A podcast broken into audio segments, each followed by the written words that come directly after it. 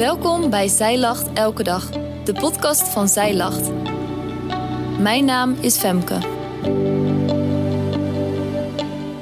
Dit is de overdenking van 21 oktober, geschreven door schrijfster Marije Dekker Brandwijk.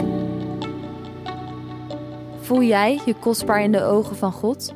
Wanneer je Hem mag kennen, ben je vrijgekocht door het kostbare bloed van Zijn Zoon Jezus. De Bijbel laat ons zien dat je dan kostbaar bent in leven en in sterven. Wat een troost. Het is misschien wel een van de eerste psalmen die ik vroeger als kind las, of een gedeelte ervan uit mijn hoofd leerde. Psalm 116. Toen leerde ik dat God mij hoort als ik hem aanroep en naar mij luistert als ik hem nodig heb. De woorden zaten diep in mijn hart en hoofd opgeslagen en op elk moment dat ik God nodig had, zocht ik hem voor hulp, troost en genezing. Ik voelde mij kostbaar in de ogen van God, dat ik Hem zomaar elk moment mocht aanroepen, dat Hij mij kende, zelfs voordat ik Hem echt met heel mijn hart kende.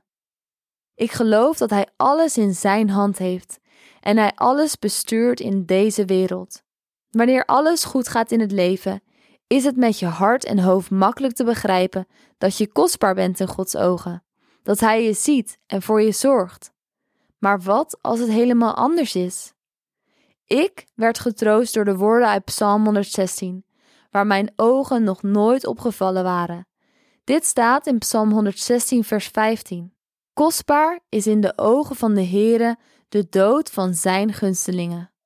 De woorden kostbaar en dood in één zin? Merkwaardig, vind je niet? In Ezekiel 33, vers 11 kunnen we lezen dat God geen vreugde vindt in de dood van mensen die Hem niet kennen. Hij laat iets zien van Gods liefde voor de mensen. Deze tekst in Psalm 116 laat ons iets zien over hoe God naar de dood van mensen kijkt die wel bij Hem horen. Ze worden hier gunstelingen genoemd. Ze zijn kostbaar voor Hem. Wanneer ze bijvoorbeeld moeten lijden vanwege ziekte of vervolgd worden omdat ze openlijk christen zijn en ondanks alle vervolgingen vast blijven houden aan hun geloof. Het is niet zo dat God niet omziet naar hen. Nee, ze zijn kostbaar in Zijn ogen. Ook wanneer misschien in je eigen omgeving iemand is overleden die Jezus echt kende en je je afvraagt hoe God naar dat overlijden kijkt, kunnen deze woorden je misschien troosten.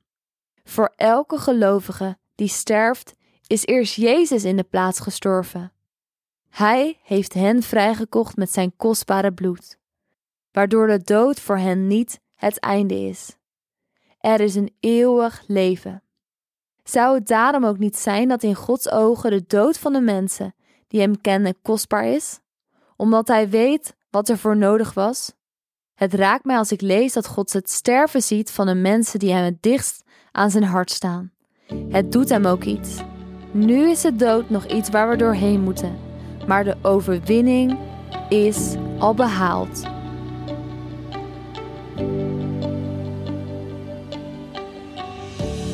Dankjewel dat jij hebt geluisterd naar de overdenking van vandaag. Wil je de overdenking nalezen? Check dan onze website. Je vindt er ook meer toffe dingen die jou helpen om de Bijbel vaker te openen, zoals boeken, Bijbels, cursussen en evenementen. Morgen ben ik weer bij je terug met een nieuwe overdenking. Tot dan!